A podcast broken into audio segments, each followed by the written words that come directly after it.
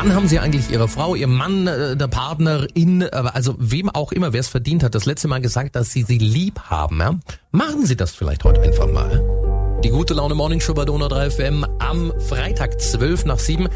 Das sind die Geschichten wie die von Bianca Ringeis aus Aßmannshart im Kreis Biberach, die uns äh, wirklich drastisch vor Augen führen, welches kostbare, gutes Leben ist und wie eng eben dieses Leben und der Tod manchmal beieinander liegen. Donau drei F M Nachrichtenchef Harry Kist, was ist äh, Bianca denn passiert? Diese Nacht wird Bianca Ringeis niemals vergessen. Es ist die Nacht auf den neunten Mai, den Muttertag. Bianca, selbst Mutter von zwei kleinen Jungs, wacht mit unerträglichen Schmerzen im Rücken auf. Die hochschwangere zweiunddreißigjährige hat Luftnot und muss sich übergeben.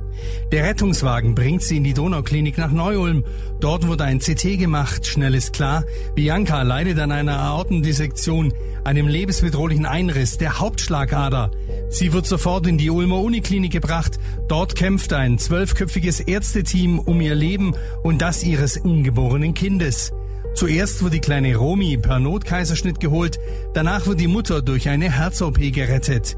Bianca kann sich noch gut an die Nacht erinnern. Also das war eine ganz, ganz schreckliche Nacht. Ich habe da auch schon ein bisschen Todesängste gehabt und dann auch noch mit dem Baby im Bauch. Also es war nicht schön. Bianca ist sich bewusst, dass die Ärzte ihr und ihrem Baby das Leben gerettet haben. Ja, auf jeden Fall. Also die Ärzte haben alles gemacht, weil ich wurde ja von einem Ärzteteam sofort empfangen und die haben auch sofort reagiert und haben ihr Bestes gegeben. Also das auf jeden Fall. Bin auch dankbar den Ärzten, weil sonst würde es uns zwei gar nicht geben. Aber sie sagt auch, ganz aus heiterem Himmel kam die Sache nicht.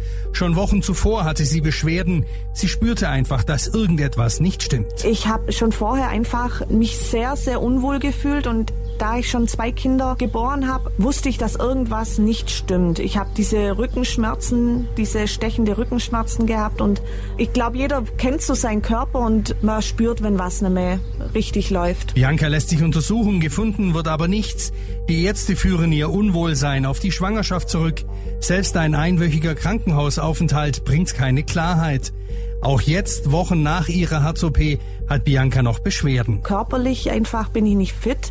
Ich bin schnell aus der Puste. Mit dem Brustkorb, den man bei mir geöffnet hat, habe ich auch noch Schmerzen. Weiß nicht, welche Übungen ich da machen soll. Und da wäre es ganz schön gewesen, eine Reha zu bekommen. Nach Wochen des Wartens und Bangens wurde Biancas Wunsch erhört. Die Reha wurde inzwischen genehmigt. Wann und wo sie stattfindet, ist noch unklar. Aber das dürfte sich wohl bald klären. Viel wichtiger ist im Moment, dass die Familie nach all den schrecklichen Erlebnissen langsam wieder in den Alltag zurückfindet. Donau.